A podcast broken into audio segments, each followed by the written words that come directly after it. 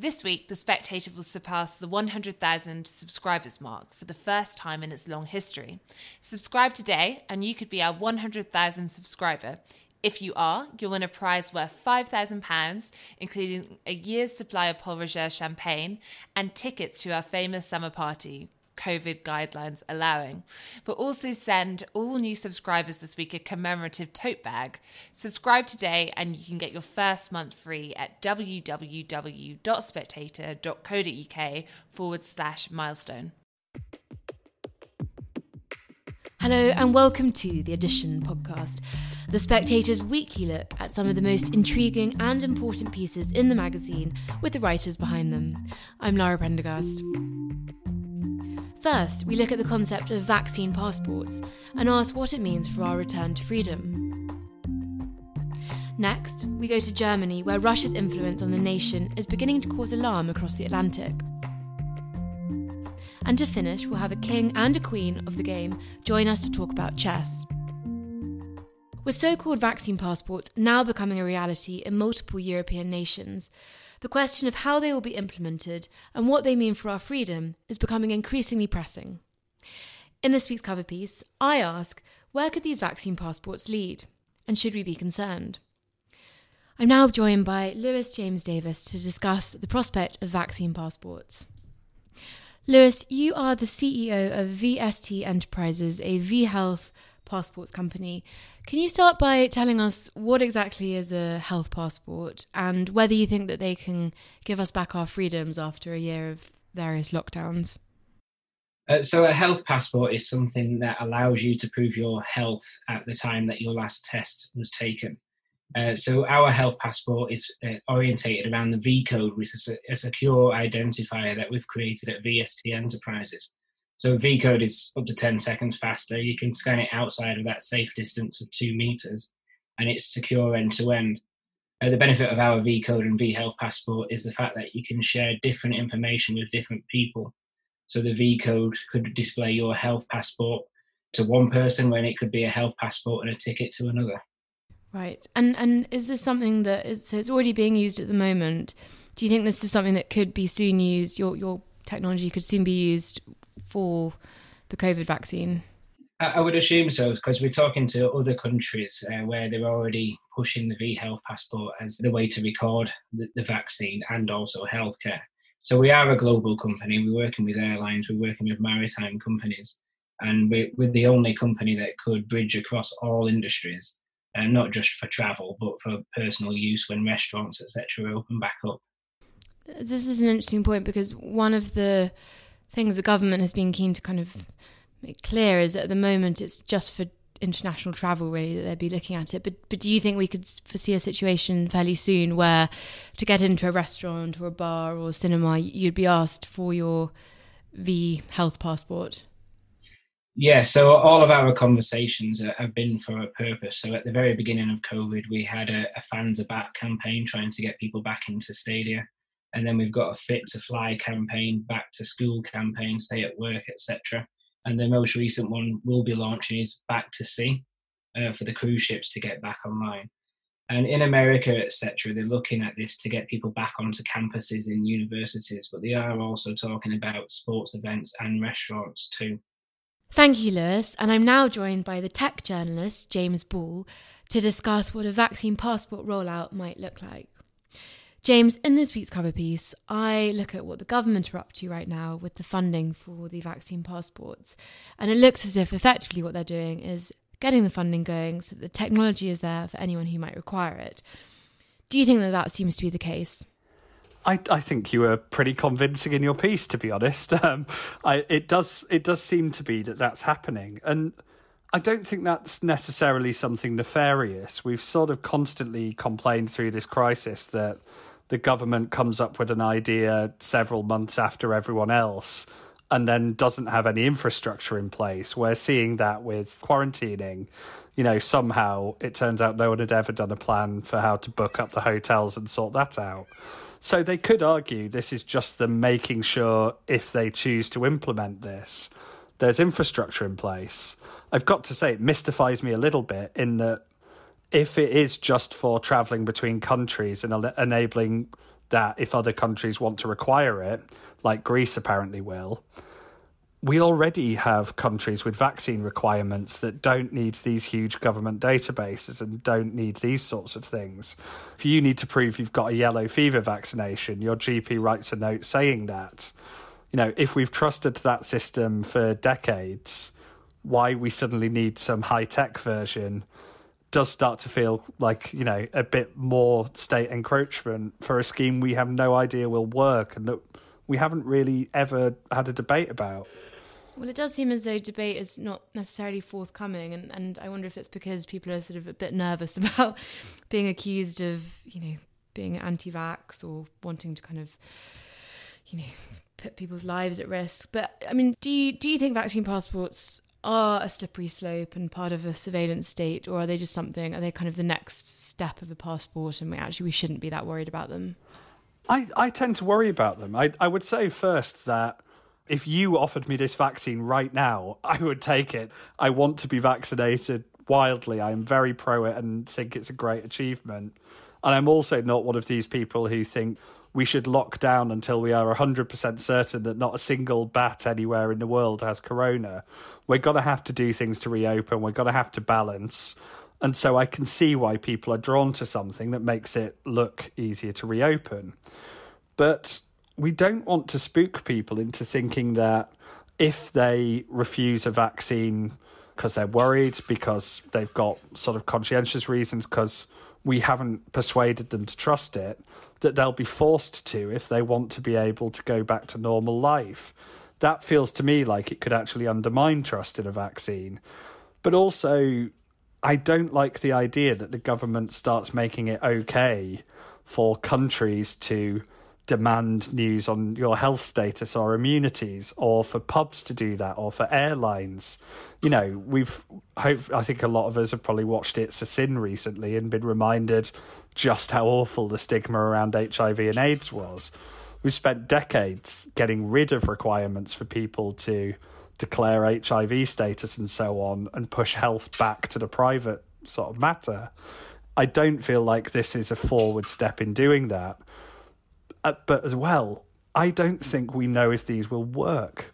Well, exactly. It was that's funny you say mention it's a sin because actually I'd been watching that whilst I was researching and writing this piece, and it, and it did it sort of struck me that society tends not to deal with people who have contagious diseases particularly particularly benevolently um, and I that's I think what, what worries me is that once this technology is in place you know where's it where's it going to lead I mean I, I what seems to be the case at the moment is it's obviously being presented as well this will just be a way to ensure global travel can get up and running again and, and tony blair's been a big advocate of that. But do you think i mean you know can you foresee a situation where actually this does start to be used for getting access to as you say a, a pub or you know a club or whatever it is you, you will have to sort of flash your immunity id I mean, I, I don't see where the moral reasoning comes in that says it's okay to check someone's vaccination status before they board a plane, but not before they board a train or sit indoors at a pub.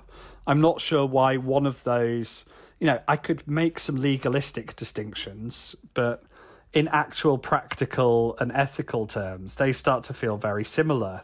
And I think once you introduce them for one thing, and you know allowed some private businesses in the form of airlines to do it well you know can the first class lounge ask to see your vaccine passport then?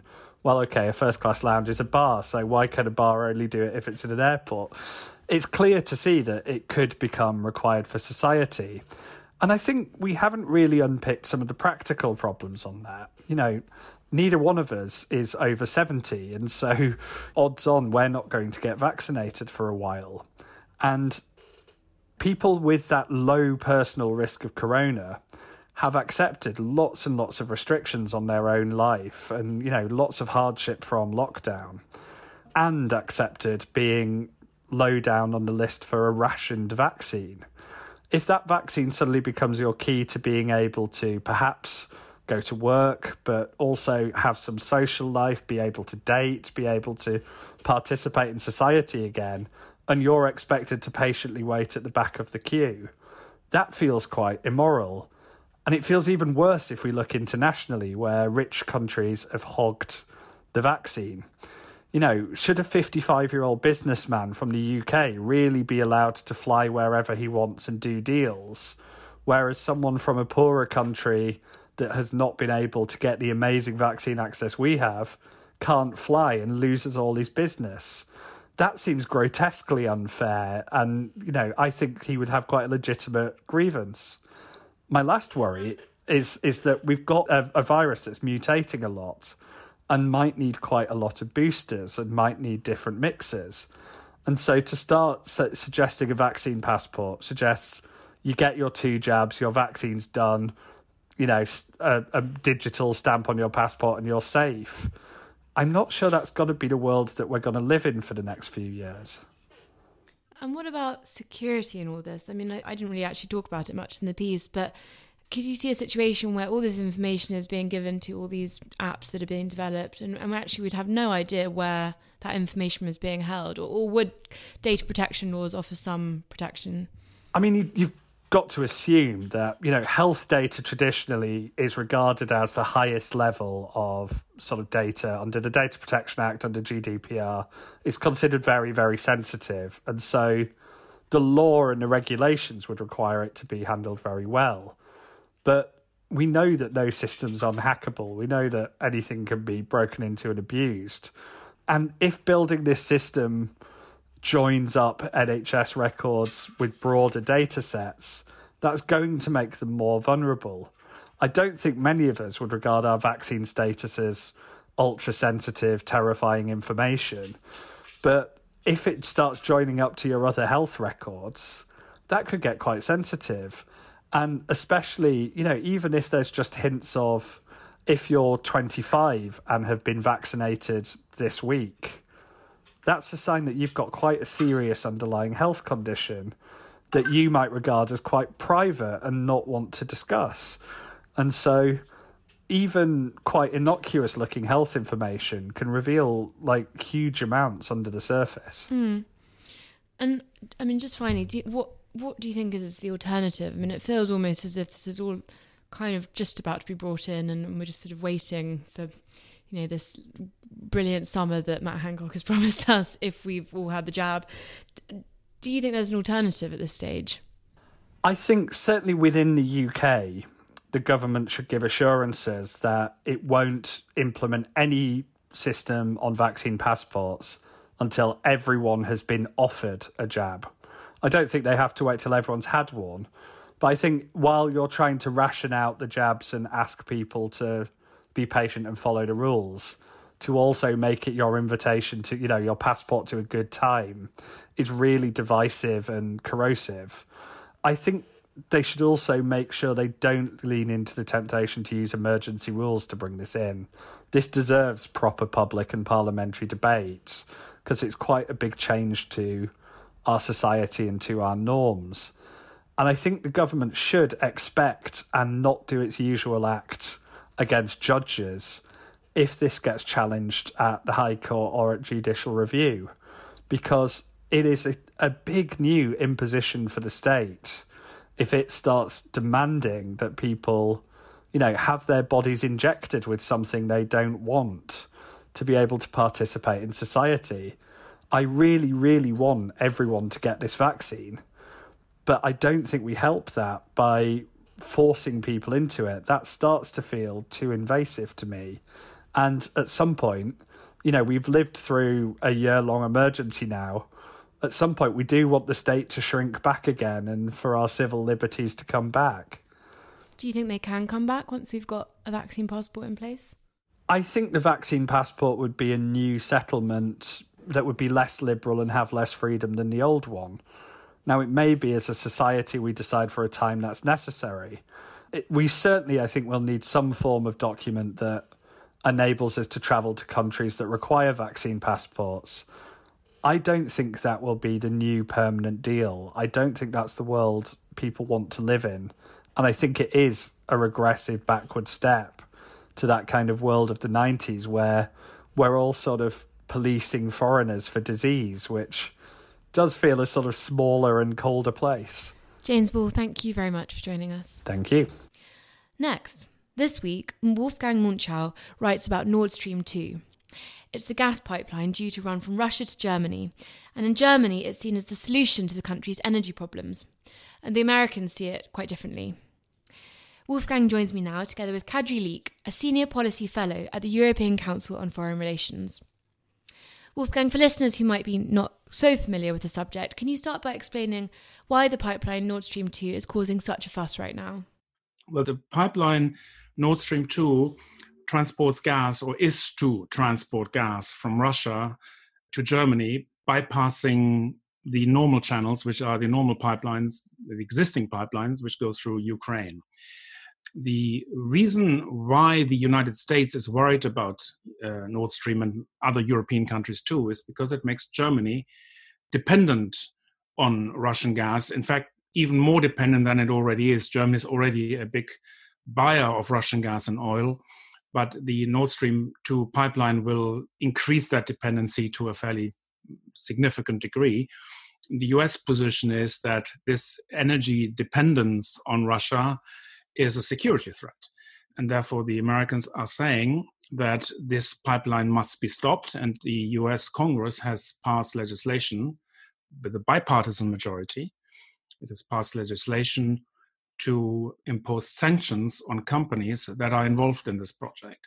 So, this is a very big concern for the Americans. In fact, it is probably at the moment the biggest transatlantic issue in the bilateral relationship between the EU and, and the US.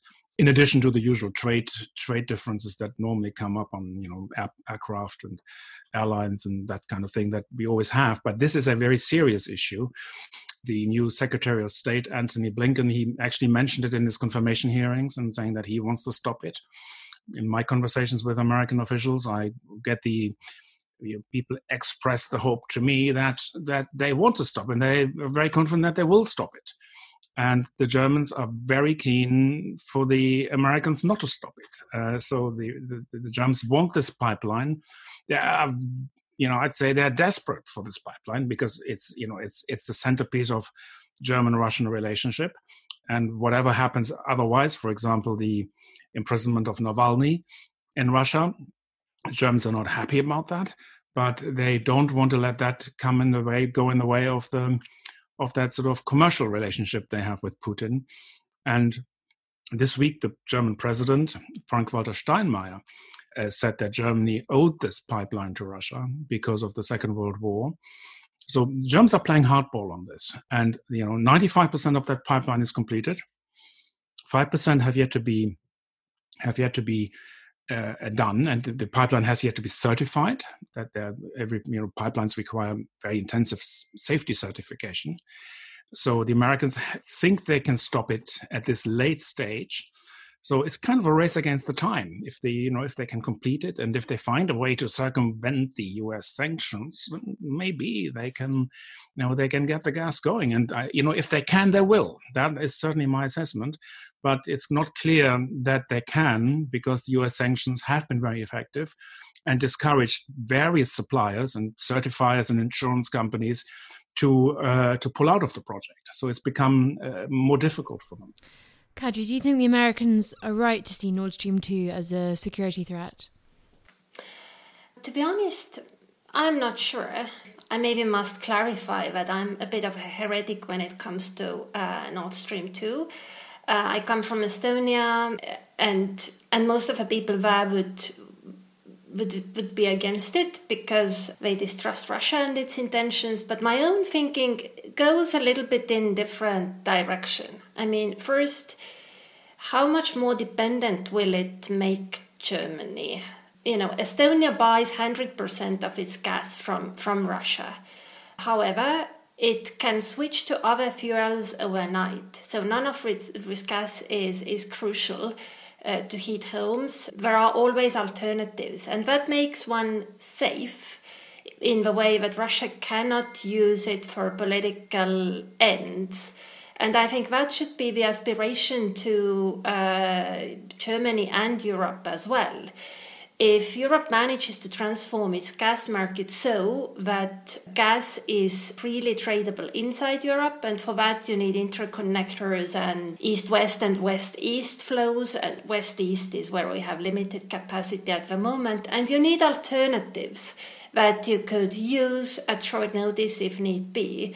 That could be either uh, alternative gas suppliers via other pipelines or LNG hubs or it could be other fuels that can replace gas if if and as needed. In that case, actually, uh, you wouldn't be, I mean, dependent on, on Russian gas in any uh, bad way, even if you end up buying uh, quite a lot of it. So, uh, to me, mm, Nord Stream 2 is, is first and foremost relationship management question, I, I think. I think it would be bad for Europe if Nord Stream gets cancelled because of brutal American pressure that would then be chaired by Poland, but that would leave Germany feel it has been ignored and beaten uh, and neglected. It would likewise be quite bad for Europe if it goes ahead, bulldozing Poland's thinking in the process and leaving southern European countries in feeling cheated because, you know, Italy lost South Stream and now it sees Germany going ahead with, with Nord Stream. That would also be bad. So, what I wish Germany to do, they should really try to invest a little bit more in in relationships around it and try to carve out a way out uh, because the way I feel it here in Berlin I feel establishment is not happy with Nord Stream. It's the sort of uh, suitcase without a handle. They, they cannot abandon it anymore, but it's it's terribly inconvenient. So they are a little bit stuck with it. And myself, it's probably wishful thinking, but I, I paid attention to the phone call between Angela Merkel and, and Joe Biden that touched, among other things, upon Nord Stream, and there was a, some sort of intention to discuss it further. And Merkel said that we should take into account all aspects of it. What should be the end goal? Should it be zero gas trade with Russia? And I think she's very right to ask these long term questions. So, you know, in my ideal world, the two of them, United States and Germany, should come into agreement that takes into account everything. You know, the uh, implications in Russia, how how much linkage there is between Navalny and Nord Stream. Can we expect that stopping Nord Stream will make Moscow to release Navalny or take a different approach towards human rights issues in general? I would say no, but but that's up for debate you know, what sort of leverage do we expect Nord Stream to exercise over Russian thinking and policy making and geopolitical priorities in the future? What's the future of gas trade in general? Is it going to happen in pipelines or via LNG? LNG would make it much more freely marketable. And, you know, all that finalizing with Green Deal, we, we want to get out of hydrocarbons at one point. So, if you could sort of come up with a comprehensive strategy agreed by Germany and America, that would actually be a way of healing Europe's differences as well. How, I'm not sure it's going to happen though. Wolfgang, in your piece, you, you talk about the Sputnik vaccine, and, and you say that whilst the Sputnik vaccine and the pipeline are obviously separate issues, you sort of see them as being linked. Can you explain how exactly? Well, the link is uh, is that if Germany relies on the Sputnik vac- vaccine as a for health strategy, then it can hardly boycott the pipeline. And therefore, you know, the, there is a there is a sort of a moral link, and you know, the Germans always have framed this in, or in, in partly also in terms of a moral. At least the president has, has, has framed it in terms of a moral question. So, so the linkage is there. There is dependency, and you know, unlike Estonia, Germany cannot switch that simply because Germany has a very heavy industry, a fairly inflexible uh, domestic market.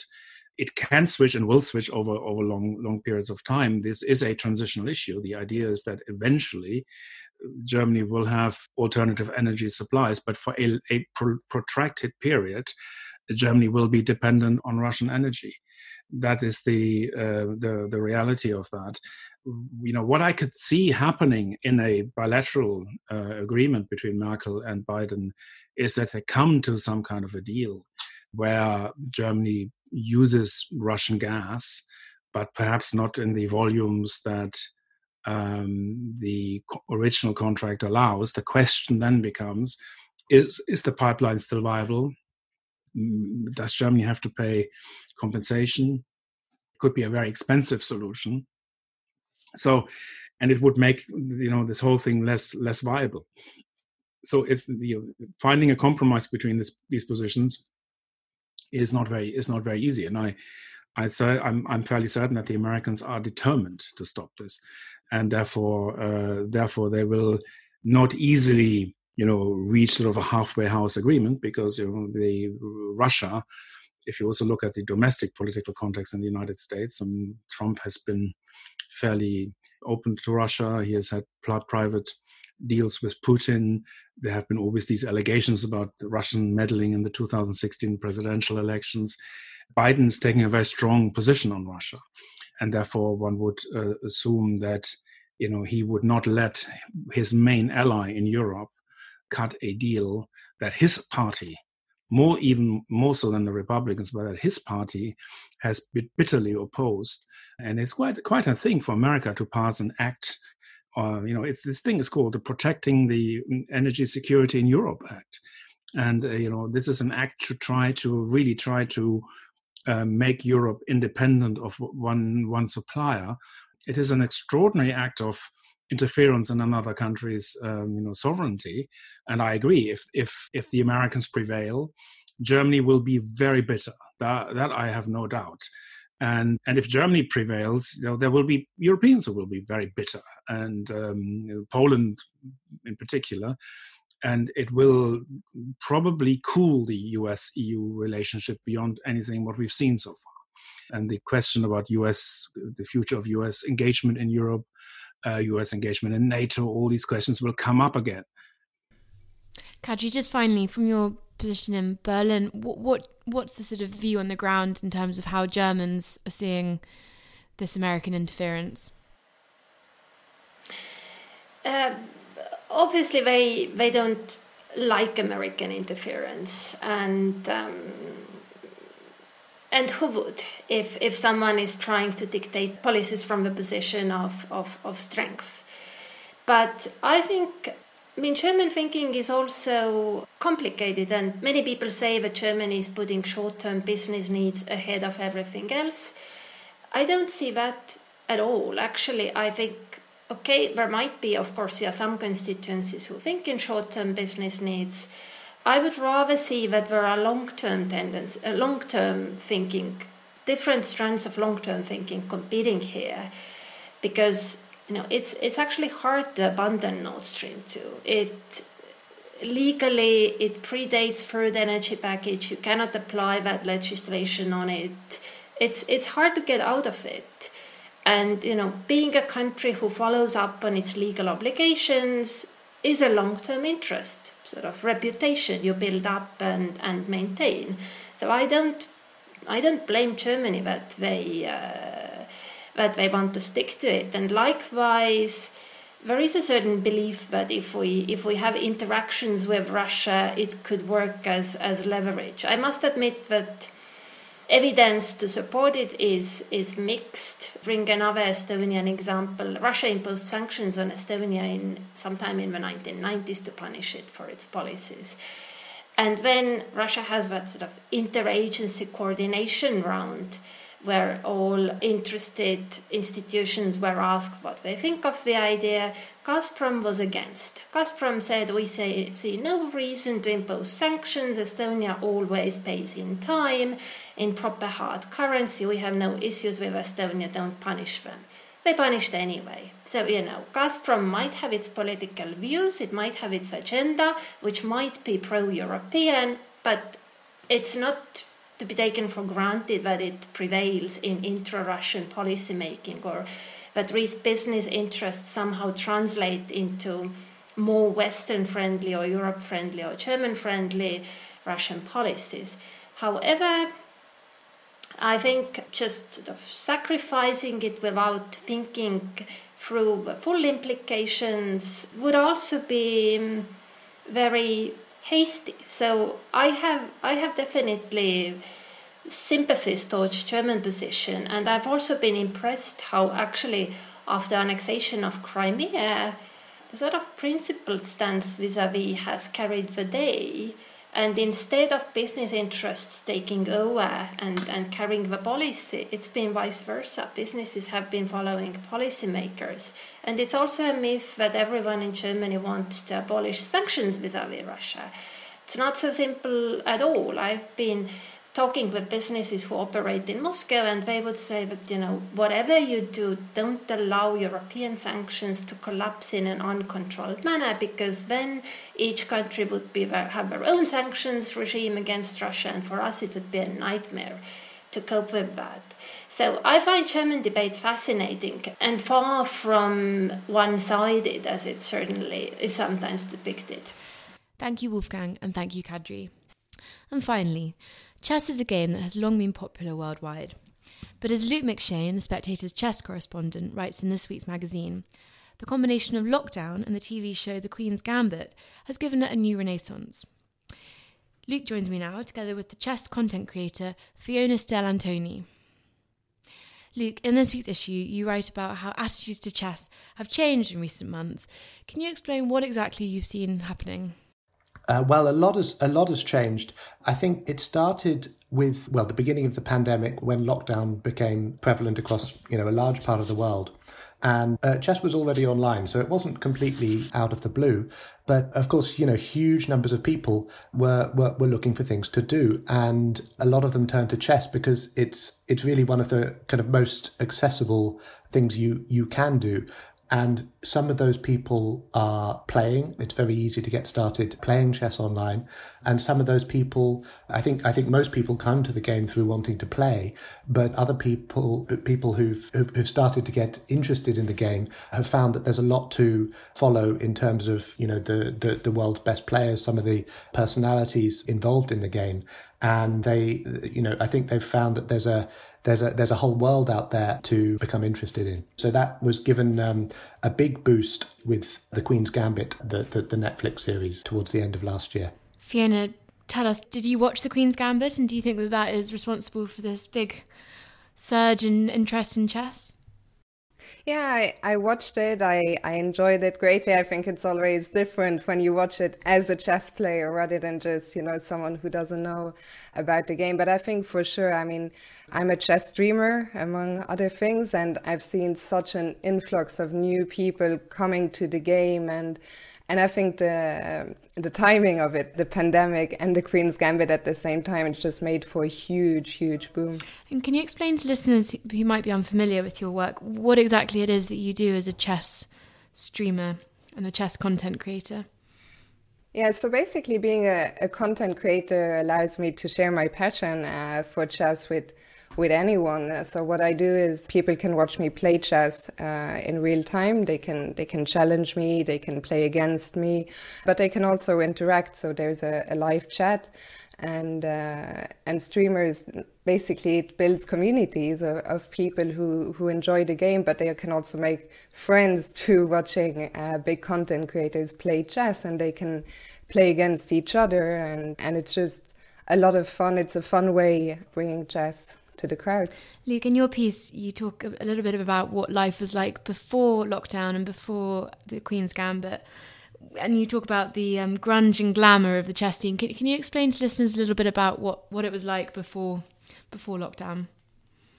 Yeah, well, I've uh, been playing chess, you know, more or less all my life, and I think one of the things which the Queen's Gambit really brought across to people was kind of the variety that you get in the chess world, and that's variety in, in all senses. Sort of one one minute they're you know playing in a uh, rather unglamorous setting, uh, an old sports hall or, or, or something like that, and uh, the next minute they're jetting off to some fancy hotel on the other side of the world, and uh, and I think that very much kind of rings true for people uh, involved in, in the chess world, and and kind of along alongside that variety that you get is also one of the things which has kept me interested in and loving the game for so long is that uh, you meet all kinds of different people in those in those different worlds. There, there really is a quite amazing variety of, of personalities. There are there are certainly some some some big egos in, involved in chess, but also you know there are a lot of people who who just you know love the game deeply and uh, and enjoy enjoy sharing that with other people. So it, it really is a, you know a great variety. And Fiona, from your channel, it's it's obvious that your passion is very deep for chess. C- can you explain to listeners why you love the game so much? Yeah, I think a lot of it relates to what Luke was just saying. You know, I started playing as a child, like a lot of people, and then growing up, uh, you know, you meet all those people and you go to all these tournaments. Of course, my career now, I focus more on the, the content creation side, but I used to to play uh, primarily, and the fact that you get to, to travel the world and meet all these people, and I think the Queen's Gambit has also shown some light on it isn't just about the chess, there's also the social aspect. And I've made so many, you know, lifelong friendships uh, in chess. And and I think it's a lot more fun than a lot of people realized uh, mm. before. And Luke, you also talk in your piece about how the internet has changed the style of chess. What what seems to have changed most?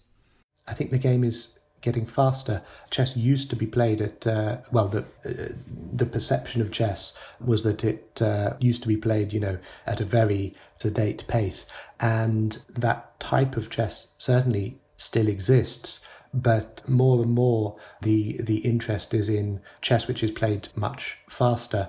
One of the other big changes is that uh, nowadays you can get basically instant feedback about you know whether moves are good or bad. So if you watch a game in in real time, you will find out you know if somebody makes a catastrophic blunder, people will know instantly, and that uh, I think completely changes the relationship that people had to the game. I think back in some some decades ago, and and still while while I was growing up, there was a sort of perception that grandmasters were somewhat infallible, and that's just not true. Which um, it, it, makes it very exciting to watch when you when you don't know what is about to happen, what what blunders are about to be made. I think that has kind of really change change people's perception of, of the game a lot, and that brings a lot of interest for people uh, watching watching live games. I think that's uh, that's that's been a big thing.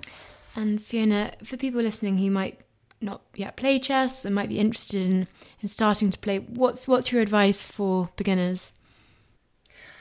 Well, I think there's so much material out there these days on the internet. Back in the day, you know, you would have to buy these big books and these magazines, but these days there's so many uh, free resources out there. So you can head to YouTube there's so many uh, content creators which make content which is beginner friendly, which is fun, uh, so people can check that out. I think the internet, and if they want to play, they can head to one of the three big websites, uh, chess.com, Lichess, or Chess24.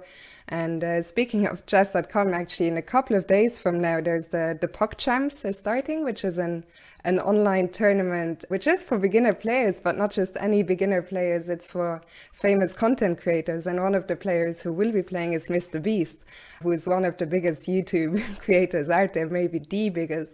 So that's going to be fun fun to follow and i think that also will show people you know because usually when you follow online chess it's all these grandmasters the best players in the world and it's it's hard to understand what is going on and to follow their uh, their thought process but I think the PogChamps uh, have done a great job breaking that down. And just finally, I have to ask have you two ever played each other?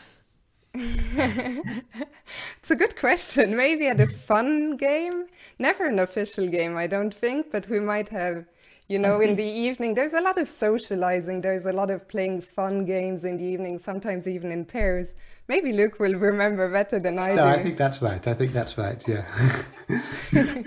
Luke and Fiona, thank you very much for joining. Thank you so much. Thank you, Laura. And if you'd like to read more of Luke's columns on chess, you can find them all on the Spectator website. And that's everything this week. If you pick up a copy of the week's issue, you can read everything we've talked about, as well as more from Justin Welby and Stephen Cottrell on the future of the Church of England, Dorian Lynskey on the dysfunctional creators of the Marvel characters, and Julie Burchill, who asks, Where have all the lesbians gone? We've also got a special subscription offer We're about to reach our 100,000th subscriber, which is a special moment in our long history. If you subscribe today, you may become our 100,000th subscriber. And if you are, you'll win a prize worth £5,000, including a year's supply of Pol Roger champagne and a ticket to our summer party. We'll also send all new subscribers this week a commemorative tote bag. Just go to spectator.co.uk forward slash milestone to be in with a chance of becoming a 100,000th subscriber. Thank you for listening and do join us again next week.